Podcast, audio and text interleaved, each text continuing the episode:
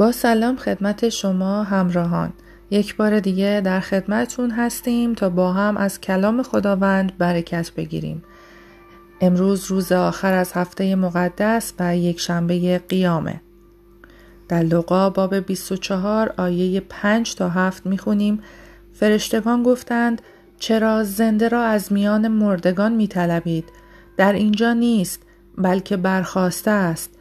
به یاد آورید چگونه وقتی که در جلیل بود شما را خبر داده و گفت ضروری است که پسر انسان به دست مردم گناهکار تسلیم شود مصلوب گردد و روز سوم برخیزد.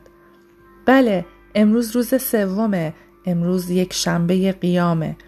خدای ما زنده است. او در قلب نپوسیده او از مردگان قیام کرده. او برخواسته. قبر خالیه عیسی مسیح نوبر خوابیدگانه. پیروزی ما تکمیل شده.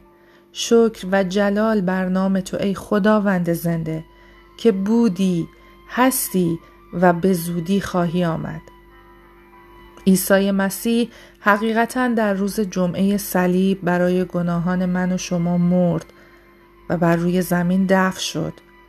اما امروز در یک شنبه قیام بعد از سه روز طبق وعدش رستاخیز کرد. خبر خوب برای من و شما اینه که ما ایمان داریم و ما ایمانداران هم بعد از مرگ مثل خداوندمون قیام می‌کنیم و زندگی جاودان خواهیم داشت. یک شنبه قیام مبارک.